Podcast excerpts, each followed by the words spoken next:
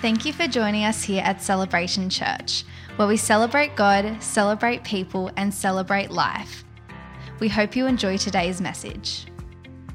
I'd like to welcome all of our podcast listeners. Welcome to the service today. Um, this morning, um, I want to share around a very simple scripture. A very the title this morning is "The Word Became Flesh." The Word became flesh. Everyone say flesh. We're going to be unpacking this simple title, these simple four words together for the rest of our time this morning. Because in church over the last few months, we've been doing a series called Revival Culture and the importance of being a church that is revival. We've covered things from miracles to signs and wonders to courage to um, Pastor Nat did an awesome job last week bringing us to a point of rest and pause and trust in God. And we've had some, some awesome time over the last few months. And this morning, I simply want to bring us to the revival culture that is the Bible. The Bible. If you've got a Bible with you, wave it. If it's on your phone, open the app and just move it around a bit the Bible, the living Word of God, the Word of God that's able to transform and change us. So it's been a great series talking about revival culture and everything that's been happening. Um, but the Bible is the greatest foundation for revival. It's better than a testimony, it is the truth, the unchanging truth of God. It is something we can build our life upon, it is something that we can use in any battle. The Word of God is powerful.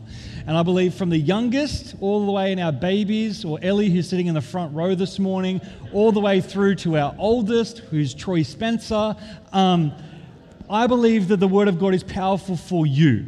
So this morning, I'm hoping to um, encourage and fan into flame the truth that the Word of God brings revival to your bones. It brings revival to your family. It brings revival to your workplace. It brings revival to your mind. And we're just going to reflect and meditate on the very, the very simple scripture, John 1, verse 14 the Word became flesh. So today we're going to dig deep, we're going to meditate together, and we're going to see the depth of the Word of God. Is that okay? Is it okay to go deep this morning? Well, we're going to. Let me pray for us, and then I'll let Alicia sit down and we'll get into this thing together. God, we just thank you for the honor it is to have your word. I pray this morning there be a spirit of honor and of hunger and of desperation to encounter more of you. Lord, we haven't arrived, we don't know it all, we are still in need of you. So I pray this morning that we lean in, that our dependency and our attention be upon you. And may your word transform us. And I pray this morning, even though it's hot, that our church be hungrier for you than they ever have been before. I pray that we increase in our hunger, increase in our uh, desire to know you. I pray we never become lethargic or lazy in our pursuit of you, but I pray we continue to seek you with every single breath you give us. So this morning, speak to us and help us and blow our minds. In Jesus' name, we pray, Amen. Thank you, Alicia. You may be seated somewhere else. So this morning, um, we are talking about the word became flesh. We might need to move this fan just a little bit because it's blowing in the microphone and we can all hear it, not just me, right? And now it's gone. Miracles. Everyone say miracles.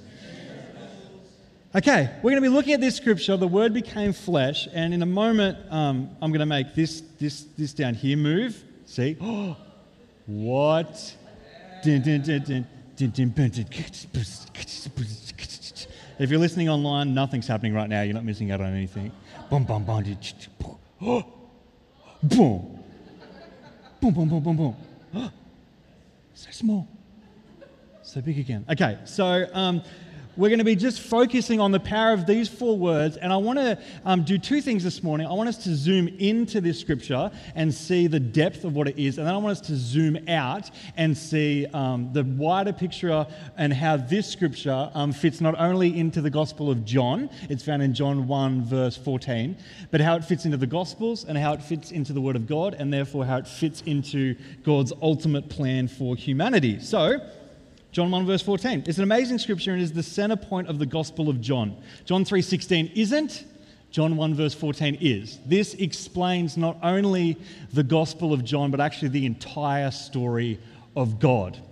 These four words this morning, we're going to go deep in them and we're going to find some truth that I believe will change us. So today, we'll use some basic methods of drawing out revelation and truth out of Scripture.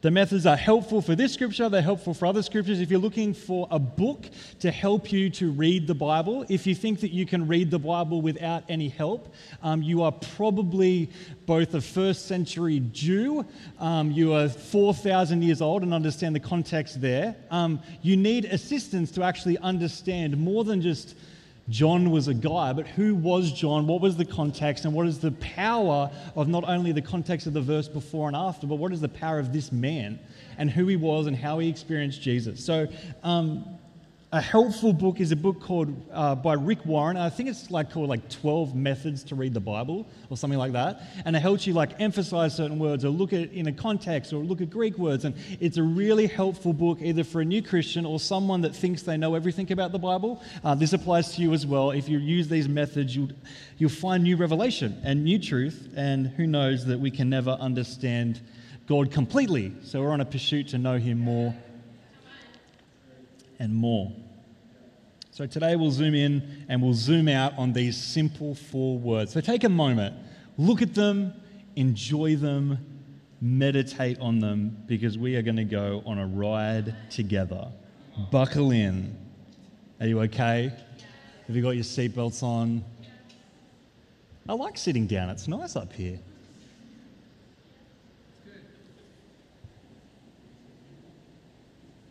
It's easy to zoom out when you look at a scripture and zoom out to the verses before and the verses afterwards, how you find context. And then you can zoom out to the chapter. But we're actually going to skip a few steps this morning. We're not just going to look at verse 13 and the rest of verse 14. We're not just going to look at John 1 and how awesome John 1 is in contrast to the other three Gospels. We're going to zoom straight out to John the author then we're going to zoom out to the Gospels and what they actually are. And then we're going to zoom out to the Bible. And then we're going to zoom all the way back into these four verses, okay? What we're doing this morning is proving, Claudia did a great job this morning sharing that she's doing the 30 day shred. You can do the 30 day shred. I've done it in 11 days before. One clap for me. Um, because Pastor Benaiah and Pastor James are away and I had nothing to do in the office, so I just read the Bible. Uh, impressive. Um, then when they got back, I stopped reading it. Um, so, because uh, I read it. Um, but uh, you can read large portions of Scripture. I encourage you, um, if you've never read a whole book from front to back, you probably don't understand most of the verses in the book. You can get revelation from anything. You can look at that guitar and be like, yes, it is powerful. God is powerful. He's all powerful.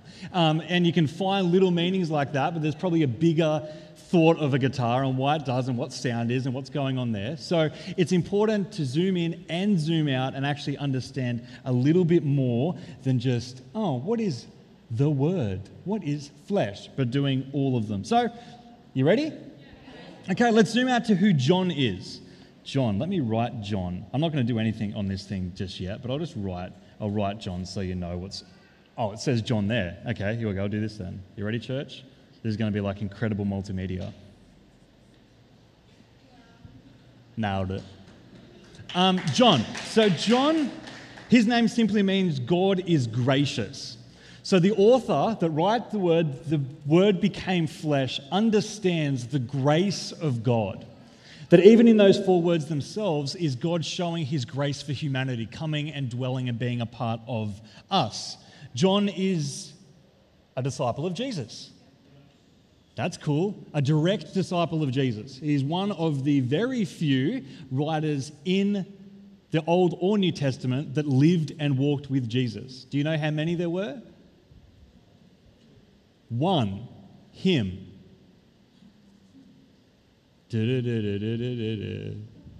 So he is writing from a perspective of deeply knowing who Jesus was.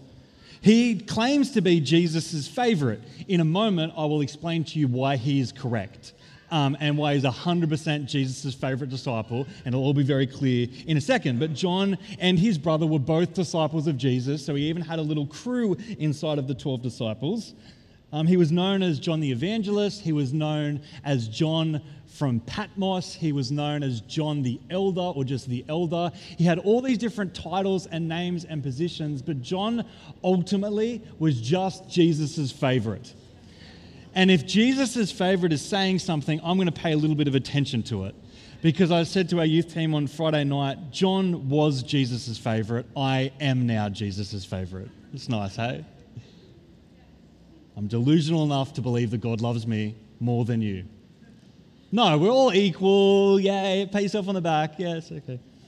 John didn't seem to think so. He claimed the beloved, the very favorite. Um, so, John wrote five books in the New Testament. John wrote, um, he's the third biggest author in the Bible, only above Paul wrote more than him and Moses wrote more than him. But he wrote more books than anyone bar Moses and, and Paul. Impressive. He wrote a lot. He was a disciple of Jesus. This just gives us an idea of who is penning these words. Now, let me explain to you why John was the favorite. John was the youngest disciple. The disciples were teenagers aging up to Peter, who was 21. John, when he encountered Jesus, was 13. Now, who here is the youngest in the family? You know you're the favorite. It's just the truth. The parents checked out. They gave up, and you just and this is this is a funny thing that the younger siblings, um, younger siblings, just like whatever, everything is amazing and free, and like the older siblings don't. Well, the older siblings say this, like I went to war for you.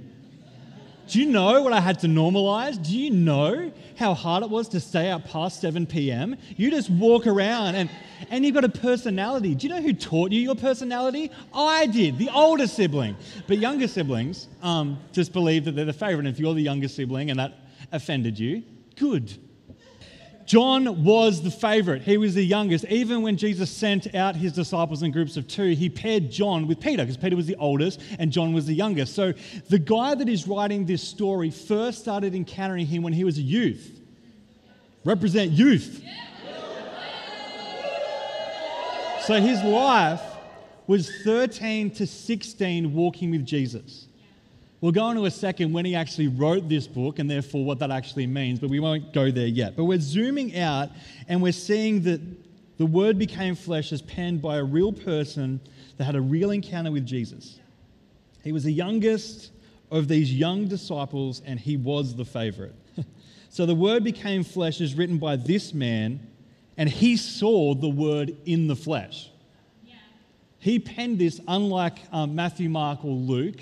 Uh, Mark writing from the perspective of Peter, Luke writing as a doctor to a beloved of Jesus. Like all these different gospels are written for different purposes and different people, but John penning these words saw Jesus in the flesh. He knew Jesus. And what he wanted us to know is that truth. He didn't just boast that he saw it, he's telling us that the word became flesh. And the scripture goes on and dwell among us. We have seen the glory, the glory of the one and only, the one full of grace and truth. We won't get to the rest of the verse. We've got no hope getting that far this morning. We'll try and do the four words, okay? So that's John. Now we zoom out further in the Gospels. The Gospels simply mean good news or the story of Christ. So the context of these verses, this simple four words, is written by a guy called John there's four different gospels, and their only hope and their only goal is to write and magnify Jesus, the word that became flesh.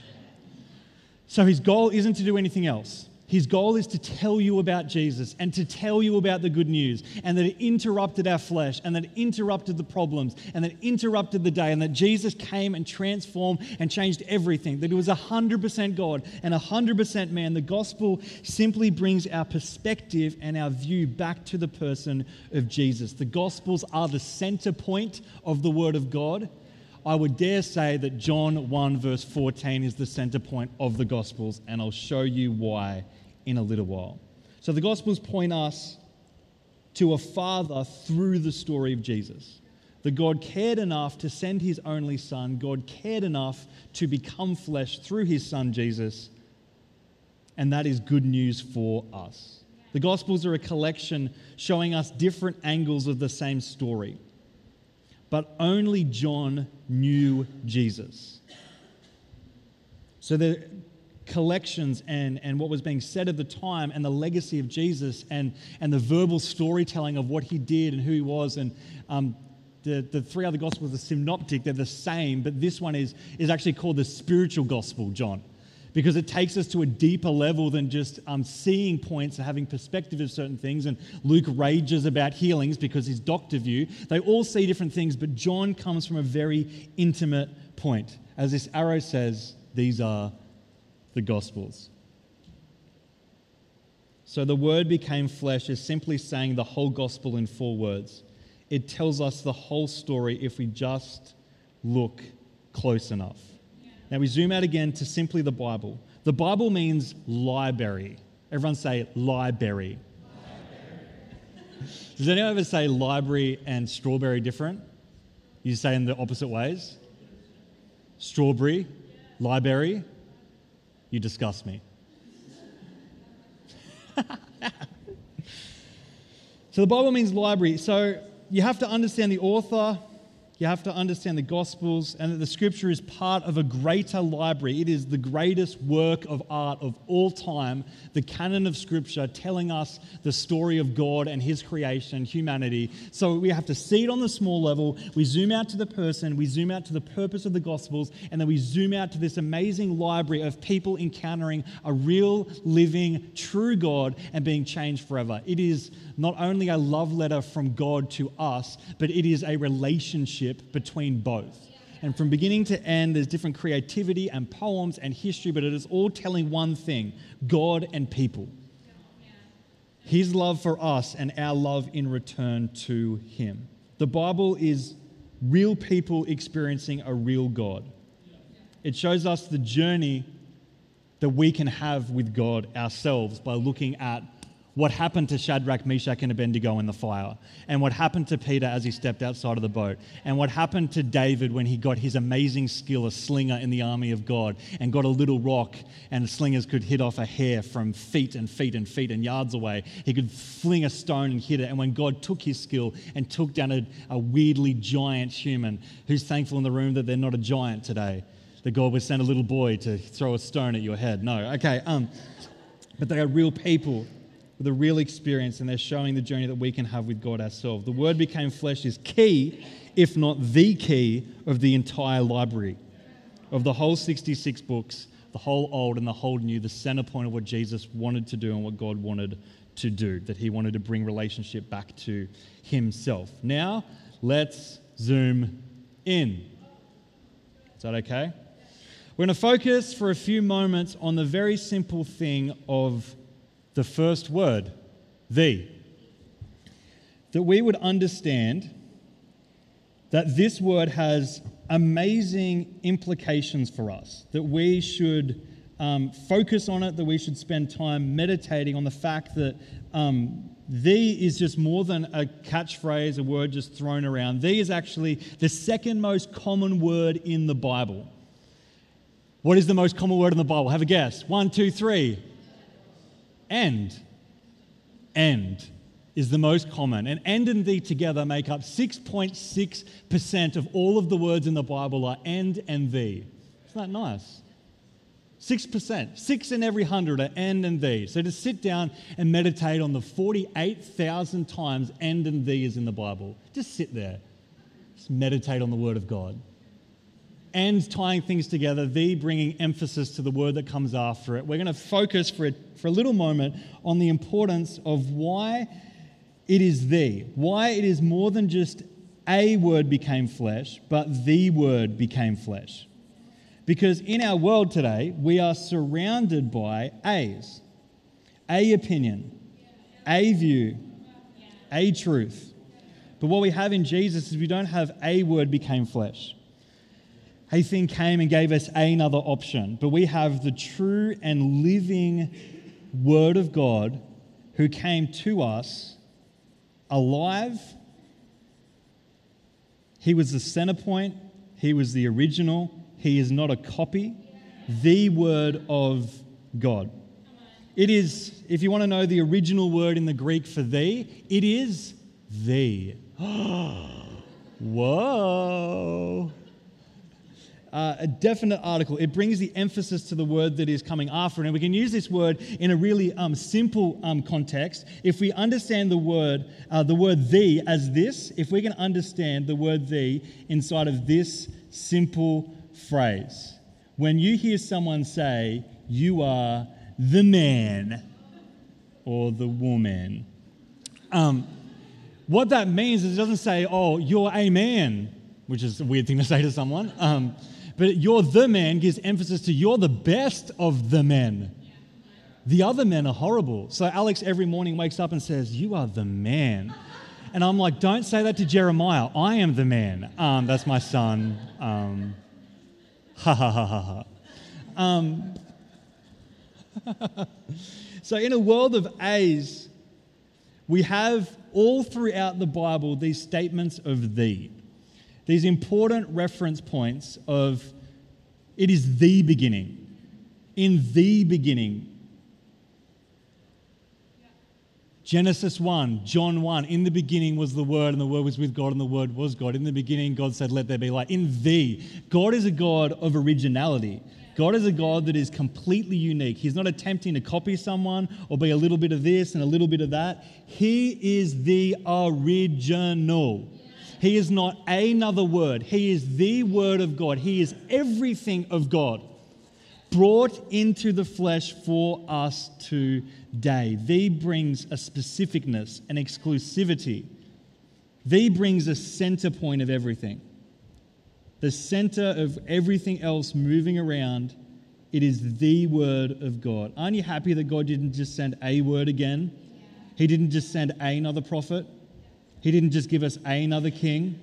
There wasn't just another leader or another person. That finally and once and for all, the word came. The word changed everything. And just as the scriptures tell us that he brings everything back to himself, in him he holds all things and he is all things, that the came. The came. And again, Christianity does not work when it's treated as a religion. It doesn't work. It is the relationship we can have with the one and true and only God. And the moment that we water it down with anything else, and we can water it down with, I think Christians water things down really easily without using a label. So, for example, like we're a Christian in every area of our life, but when it comes to, I don't know, our finance, we become really atheist. Yeah? We're really passionate about God and we love God, but the moment that a bill comes in, we're like, there is no God. How will I pay this bill? I'm so stressed, I'm so worried. We don't say, hey, I'm being an atheist to my finances right now, but we forget God. We think that our finances are part of what we're doing when God tells us that if we acknowledge Him in all of our ways, He will make our path straight. So if we don't acknowledge Him in our finance, He will not make the path straight. If we don't acknowledge Him in our marriage, if we don't acknowledge Him in our Sabbath, which is our ability to stop working and trust that God's the provider, not you. That He is the provider. Again, not a provider. You are a provider. I'm, an, I'm a provider for our family. I'm not the provider. And if anything, Alex is more the provider than I will ever be. Six years of uni, psychology, boom. You make the money, I triple it, baby. Um, scratches for life. Um, no, I'm joking. Um, investing, I'm wise. Don't worry, I'm really smart. Have glasses, trust me. But again, it's not a copy, it's not a parroted truth back. I know I'm emphasizing a very simple word here, but this simple word sets everything up. And if this word wasn't here or if it was something else, it would have a very different meaning. Does every time in the, um, the 28,000 times thee appear, should you stop on it every time and be like, thee, I must stop on thee. Let me go deep in thee. No, I'm not saying that. But I'm saying this method helps in this moment because this moment brings huge attention to the truth that this verse is trying to show us.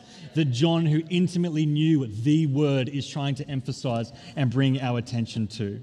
It stands alone, it is the peak. And it shows us that a really simple truth that it is God alone, that no one compares to him, that no one comes close to him, and he's not even trying to compete. God is such a gentleman, He won't try and compete with your fear. He'll let you keep it. If you give it to Him, He'll replace it. He's not competing. He is the Word of God, and it is God alone. No one compares, nothing comes close. So, this sets us up for the noun, the person, place, or the thing. And let's continue on. That is the word, word. Never saw that coming, did you? The word. This is telling us who is coming, who came. Again, it's not saying prophet. It's not saying teacher. It's not even saying savior or messiah or friend or compassionate or friend to the sinners or healer of the sick. It is saying word. And this word in the original Greek is the word logos. It is word. it is a statement, it is a speech, and a really good way of explaining it is the embodiment of an idea. And when we're saying that a word came, we're saying that any word, cafe, supermarket, filet o fish, we're saying those, they're a word.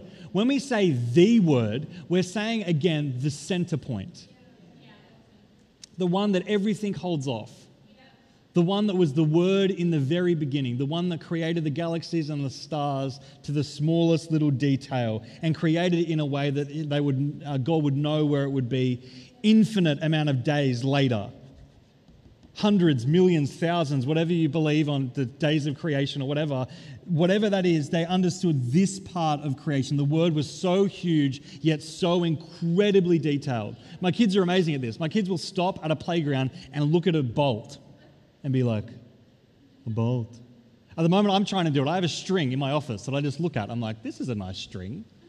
What a beautiful string. The, the highest amount of things and the lowest amount of things that God is saying a statement. He is embodying an idea. The Greek usage of this word simply means a word, a speech, a divine utterance. The word here is the center point of everything.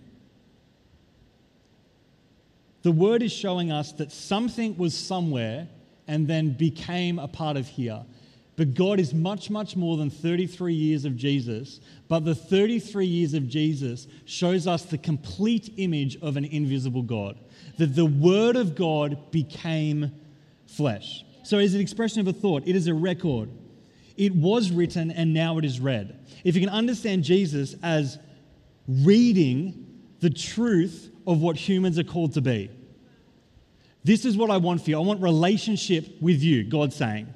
Jesus is that read out loud. This is what it looks like. If there was any doubt before and a ritual and a thing you had to go through, this is the way. This is the truth. This is the life. This is the word of God. This is my thought. I want to know you. I want to know you every single day. I want to know you on your highs and your lows. The word became flesh. And the word that we're talking about is infinitely huge. And what happens here is when the word is established, the mysticalness of God dissipates. It no longer becomes about following a mystery and a smoke that would appear or a fire that would appear and come and go. What happens when the word became flesh is definition came and a face came to an invisible God. And what happens here is the mysticalness disappears, and we have a person that we can know and walk with that can restore us to the Father that knows us and loves us and wants to know us. So, what the word here is, it's not mystical, it is not undefined, it is not confusing, there is, no, it is not a wonder, it is not unseen, it is witnessed, it is understood, it is seen, it is defined. It starts and it finishes. There's a start and there's a finish. This is what the word is, and it came. But what happens is when it comes to knowing God, there is He is the Alpha and the Omega, which means He's the beginning and the end. Okay? Beginning, end. But what happens if you know anything about God is there may be a beginning and an end to what He's doing in a day or a week or a month or a year or in who he is. Nothing is outside of him, but there is an infinite amount of depth when it comes to God. The most people spend all of their time in the baby pool splashing each other around, like, oh, I was offended at church today. Okay, baby, enjoy your pool. Someone was mean to me today. Okay, it was about you right now. You're in a baby pool. You're acting like young Ellie who gets on the side of the pool and screams, Help me, help me, when she's drowning. Um, that's you the baby level. But there is an infinite depth when it comes to knowing God, when it comes to bringing heaven to earth, when it comes to knowing what forgiveness is in your body. To knowing what it is to let go and be free. I think there's nothing, I, I, from me as a young 30 year old, I've never experienced heaven more than in moments that I've forgiven someone that doesn't deserve it. When I've just let go and no one holds me and I give it all to God and He was enough and it didn't matter what they said or what they did, that is infinite depths of what God wants to do and what the Word is. So He may be the Alpha and the Omega. There may be a beginning and an end to what He is, and nothing is outside of Him, but there is an infinite depth that came in the body of Jesus. And we're going to get into why that matters in a second. So the word word simply shows us here that God spoke, that he did not stay silent, that he spoke. He spoke through the prophets of old. He spoke through Moses and Genesis. He spoke through books of poetry, but Jesus is the word. He's not a word, he's not saying something. This is the definition of God's thought. This is it. Is Jesus enough? Yes, it's only Jesus. There's nothing we add to it. There's no good amount of deeds, or do I serve enough or not enough in church? Am I splashing around in the baby pool right? It's just Jesus. It's just Jesus. And if that bores you, unfortunately, you've chosen the wrong religion. Because this is pursuing an infinite good person, and his name is Jesus Christ, the way, the truth, and the life back to the Father. So this sets us up.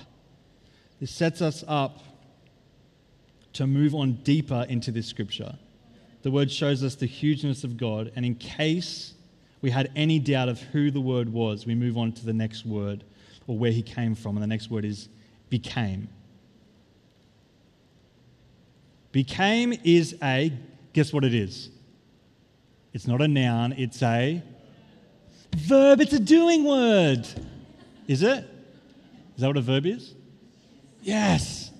The Greek word um, for became is pronounced this way gin om ahi.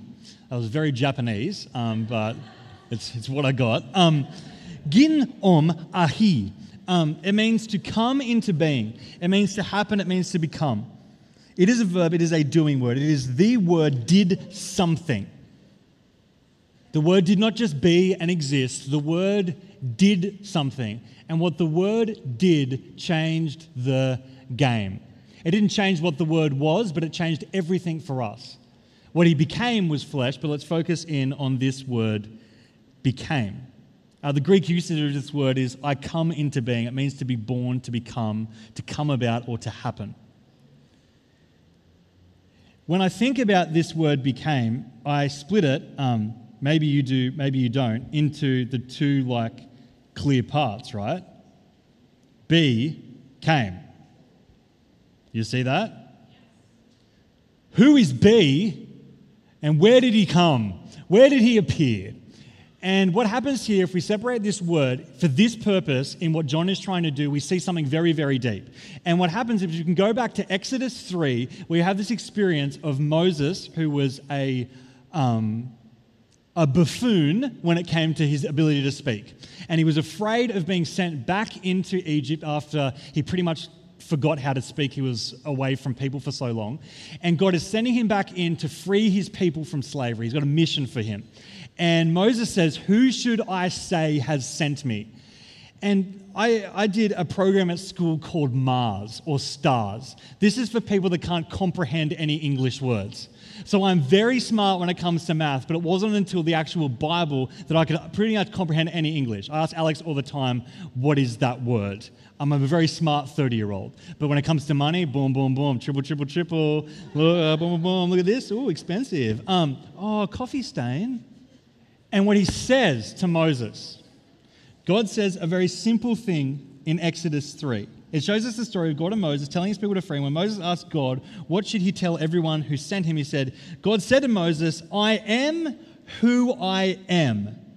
This is what I say to the Israelites I am, uh, this is what you should say to the Israelites I am has sent me to you. Now, okay, I did these programs at school, and if I was already struggling with words, and the person trying to explain to them to me is like, okay, go and tell them I am said, I am, I am is coming to be I am. Now, inside of our context right now, super confusing, right? Who I am, I am sent you what?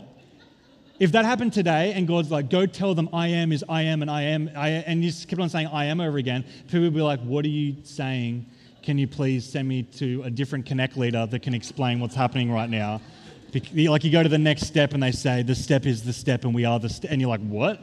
Um, no, I just want to help in the cafe. Um, but inside of the context here, if we go back to the original Hebrew word, because we're talking the Old Testament, it is better defined as I be than I am. And I am speaks of the existence of something, but I be exists, uh, speaks of the existence and its impact to those around. So it's bad, it's even worse English than I am to say, God said, I be sent you.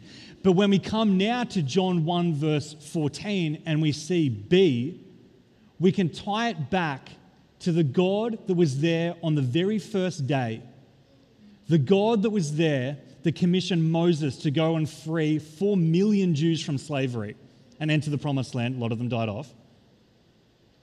That is the God that came to earth. That is the God that wants to know you every day. Again, He is not a little cross on your wrist, He is much, much bigger than that.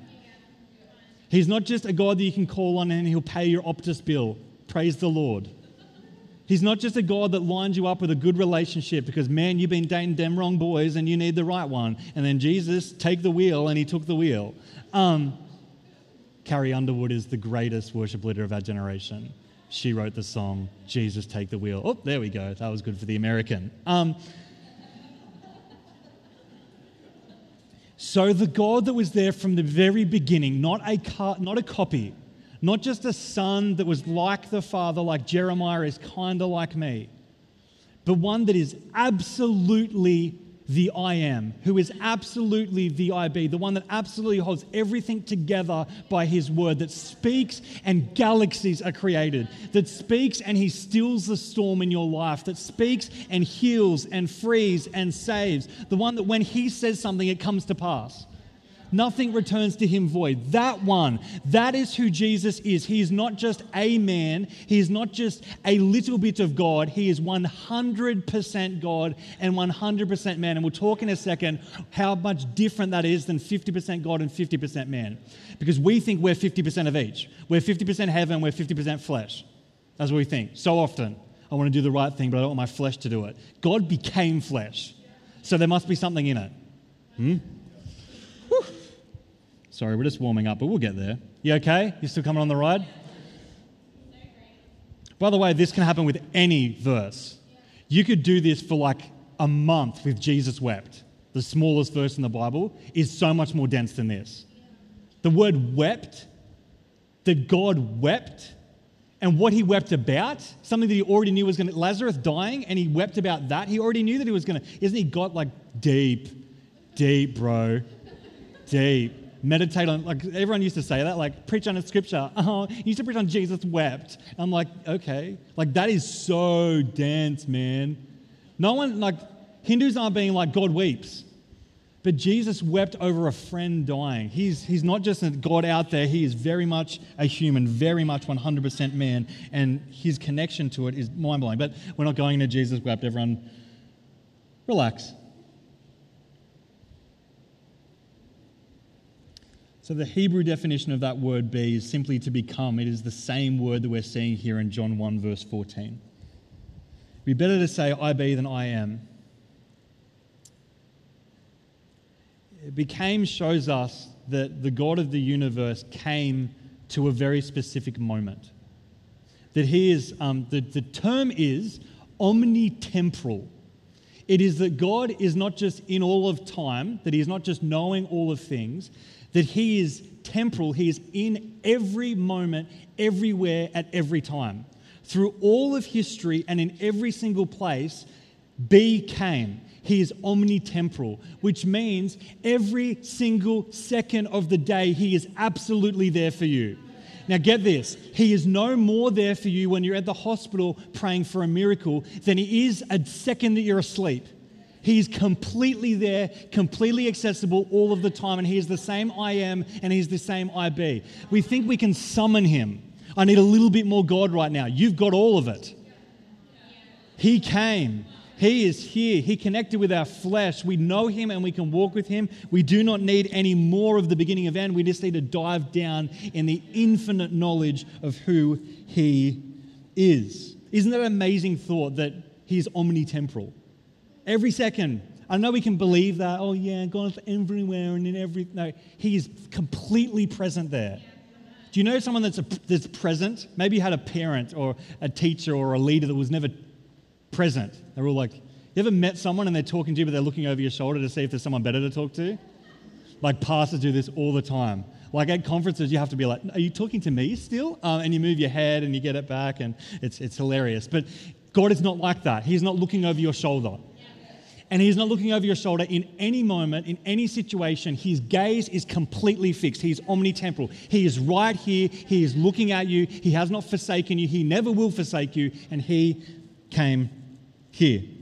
And again, he's not just a friend that can give you advice. Be the great I am, the great, the great God, the infinite God. He is the one fixed on your eyes, fixed on your every moment. That's what he made a way for. He made for relationship. And relationship isn't just, you've never failed me yet, God, which is the weirdest like lyric in the world. Like a relationship's goal is never to have failure. Failure is like the best thing. God never fails. But as he failed, no, we don't go how, how deep we can go in those words. But B came. The same God who handed Moses a mission to free the people, the same God that handed the Ten Commandments, the same God who walked in the garden, the same God who told Noah to build a boat, the same God that raised up kings and prophets and nations and won battles the God that was in the fire with Shadrach, Meshach, and Abednego, the God on the mountaintop, the God in the tent, the God in the sky, the God that we can never run from, that He is always there. It's the same God. A hundred percent, it is the same God. Can we go a little bit deeper? So we're talking about John. So, John, you could call the Gospel of John the I am Gospel. Because what happens is this. If we go to the next slide, these are the references in John, the seven, oh, I think it's eight actually, references. He says, and again, we're talking about this coming. I am the bread of life, or I be the bread. Of life, like you understand what I'm saying? I am the light of the world. I am the door. I am the good shepherd. I am the resurrection. I am the life. I am the way. I am the truth. I am the life. I am the vine, and you are the branches. This is showing us who the great I am is that He is relevant to our growth, that He is relevant for our direction, He is relevant for our strength, He is relevant for sheep's finding a shepherd, He is relevant from going from one room to a next, coming from earth into the presence of God, that He is relevant in the darkness, that He is relevant for our sustenance. He is everything we need, and He came here because He cares about you and I so much that the Word became.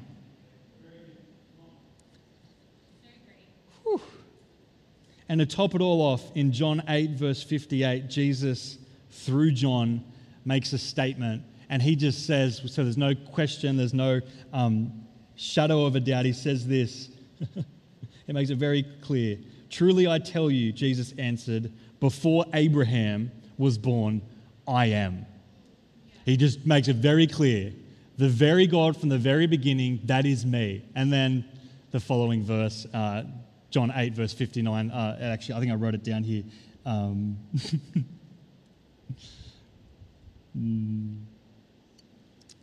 it says, uh, Then they picked up stones to stone him to death.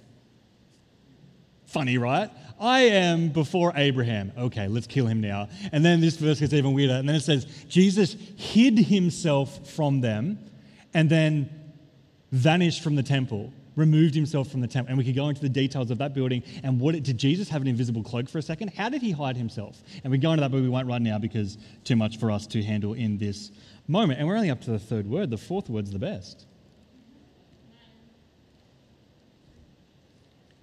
This word became does not mean that he did not exist and then he became something. It's not like um, I became a father. I once wasn't a father and now I am a father. It is a transition. It is one absolute thing was expressed in another absolute thing. It was 100% God was seen in 100% of this man, Jesus Christ. Whew. Became, showed us this simple truth that all of God is here in Jesus. All of God. Every attribute of God, every moment of the Old Testament is in this person called Jesus. He didn't send a cooler God to replace another God. It is the same God, a God of love and a God of holiness. Okay, now up to word number four. Okay? We going good? I wish I had more ice blocks for you, but I'll just drink from this. Still hot. Uh, I love it. Ready for word number four? It is, drum roll, flesh. you got it, guys. Amazing. You remember. Um, let's make this one like real aggressive, hey? Yeah. Flesh flesh. Yeah, how you do like, how you do posters and it doesn't fit in? No, I'll do it this way. You all know what I'm talking about.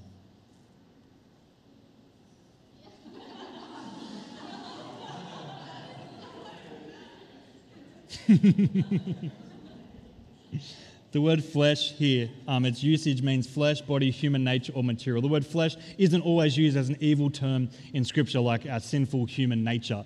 It is used here to describe the sinfulness of the body of Jesus. The sinfulness of the body of Jesus, the person of Jesus.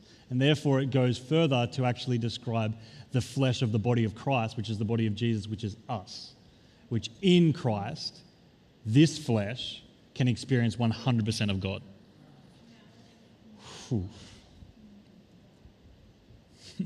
Galatians 2, verse 20 um, says, I have been crucified with Christ, and I no longer live, but Christ lives in me. The life I now live in the flesh, I live by faith in the Son of God who loved me and gave himself for me. The flesh here is simply speaking of the natural, it's speaking of human nature, it's speaking of a living body, it's speaking of something that was born and something that died. Flesh is born and flesh dies. Spirit, not, flesh does. Bodies die. Natural, die, yeah? It's not supernatural, it dies, it decays. So there has a beginning and an end, and what we're seeing here is all of God was put into a man for 33 years. The the only word that matters, came in all of his power from the highest point, came down to be like you and I. And what this word flesh means has been said before that when Jesus became flesh, it's like he put skin on. I've taught that before, but it's actually wrong. It's more than just a mask. Jesus came and slipped skin on and was like, I am a human like you, but I was a robot. And then, he, like an alien movie, he takes it off and he, he's Jesus. Um, and we think of things like um, transfiguration and all those things, and we think that God is wearing a mask when that's not the truth of that scripture at all. Um, so, what happens here is we see that God became flesh.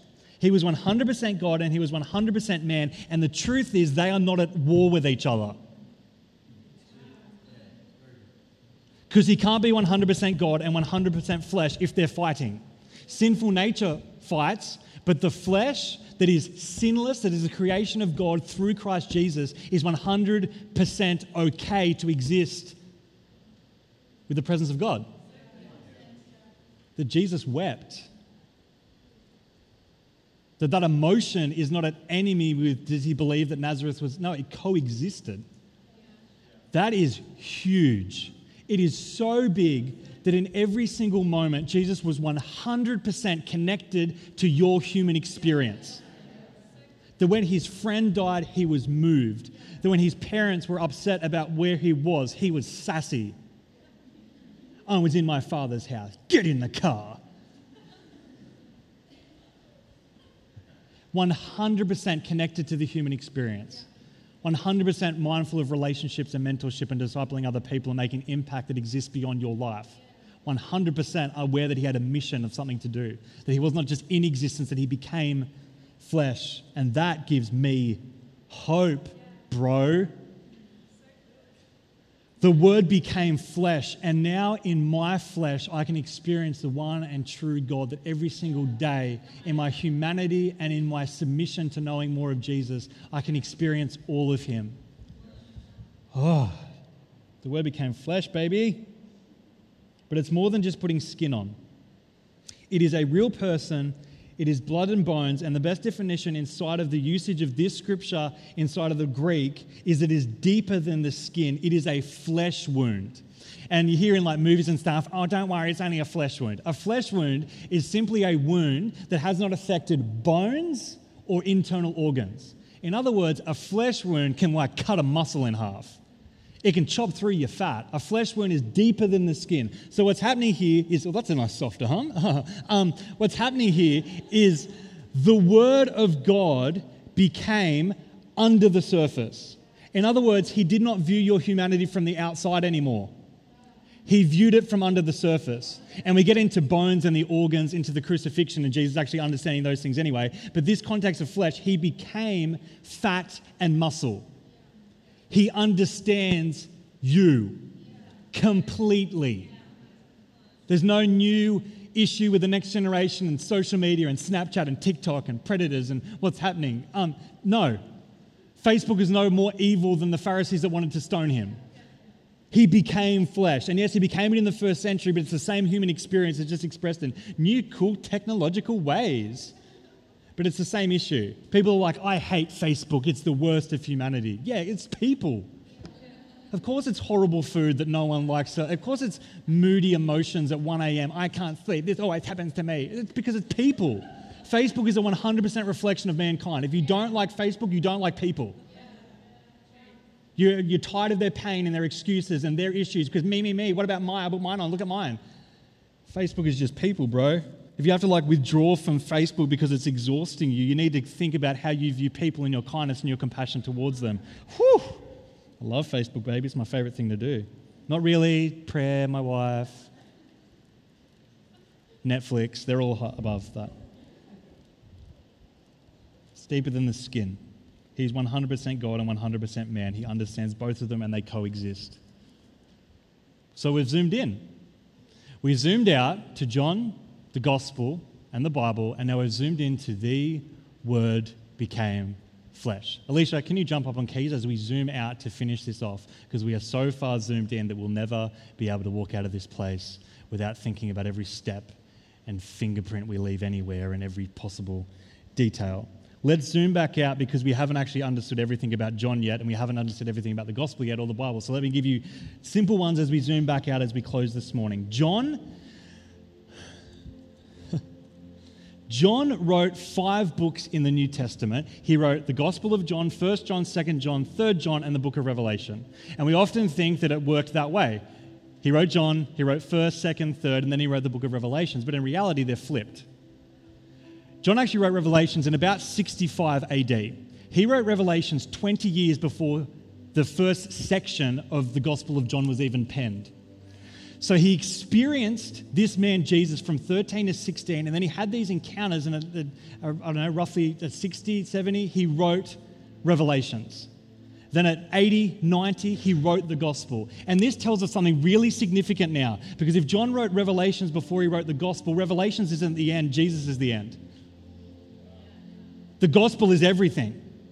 If Revelations was written first, but John returned at the ripe age of, I don't know, 95 to reminisce on his teenage years and write the greatest gospel we've got. If you think another one's cool as well, that's fine, I don't mind. The greatest gospel I've got for me right now he wrote back, he went back and he spoke of this great I am, that he's not just a God in the Revelations with a sword coming in his mouth and chariots and this. No, he is the God that cared about Lazarus. He is the God that became flesh. He is the God because for God so loved the world that he gave his one and only Son, that none would perish and all would have everlasting life. From this moment to the very end of time, the Word became flesh which tells me that your encounters with God that don't bring you back to looking at the face of Jesus aren't biblical. It's not about having a weirder encounter with God. It's about coming back to the amazing person that is the great I am in the flippin' flesh. That gets it all, baby. You don't need to add to him. You don't need to have a picture of Jesus with a mullet because he's cool and relevant to 2020 and he would have a mullet now because Jesus is relevant. You don't need a new picture. We have the picture. John shows us that after every encounter, we return to relationship with Jesus Christ, the one and truly only firstborn Son of God. 74 years later, after walking with him as a teenager, he pens the story of Jesus Christ, the good news. The good news is not revelations, the good news is that Jesus came and that we have a way forward. The Word became flesh and changed everything forever. It brings the focus of every God encounter to knowing Jesus Christ. That is what John shows us. We zoom out again to the gospel, and the gospel shows us the good news that we must tell. Is our life a gospel? Is it a narration of what Jesus has done and is doing? Is it screaming, the word became flesh? You're hurting and you're in pain. Guess what? The word already became flesh and overcame the flesh. So now I can bring truth to you, and it's not contradictory. He met you at that. He met the pain. He met the suffering. He met the sickness. He is there. He is right there with you, and He can encounter and move you beyond that. Woo-hoo. Is your life a gospel? Is it screaming Jesus? It is, is it the good news? Is it the story of Jesus? Are you telling it very loudly and very clearly that God is not withdrawn from the flesh, that He came and understands it, and He came to overcome any opposition to it? And lastly, we zoom out to the Bible. From the smallest detail to the largest brushstroke, it is about God and His creation being connected. I wrote this definition for the Bible a few um, weeks ago because I, I like to write definitions so that I can understand in a different way something that the Bible means library. I get that, yep. But this is the definition that I'm working on at the moment when it comes to the Bible. I'm pretty sure it's on screen. It is the creativity, which is the thoughts and the intentions and the planning of God, the acts, which is what He does, and the nature of a holy, which means He's completely separate, far above. He's I am. He's co- He can exist completely by Himself, but He's also loving God and His creation. And now I can go through every part of the Bible and I can see, okay, this is God's creativity. Why did he get him to pour water on the sacrifice while everyone else was terrified that the fire wasn't even going to hit? Man, that's an idea. that's stacking the odds against that and against why did he use the little boy to defeat Goliath? That's creative. There's a plan in God that he is for the underdog again and again and again. And Jesus was born a little baby in a manger, that he is just this creative God that takes the weak things and makes strong things out of them. His actions show that. His nature, his scripture shows us his nature of that, that he is holy, that he is apart, taking us to somewhere, but he is loving enough to move us there. So, as we finish, the Word became flesh. Jesus is the Word of God. Jesus was the great I am. He is the great I am, and He is the great I be. Jesus came. He didn't just start here, He brought something here for us to keep on carrying. Jesus was flesh like you, like I. There is hope for our flesh. the Word became flesh. There must be something amazing about our flesh if Jesus became it. There must be something in it. There must be something more than fighting it. There must be something amazing that God is in awe of when we worship, in contrast to when the angels worship. When we worship from our flesh, when we worship from our pain and our, and our problems and our issues and our stress and our not seeing the whole picture, there's something powerful about being 100% flesh and 100% seeking God. There is beauty in His creation, not just a sunrise, not just a pretty butterfly, but you and I that we are that center point of the things that He made. God didn't come and be a butterfly, He didn't come and rest in a rainbow. You and I. Whew. I guess what I'm trying to say.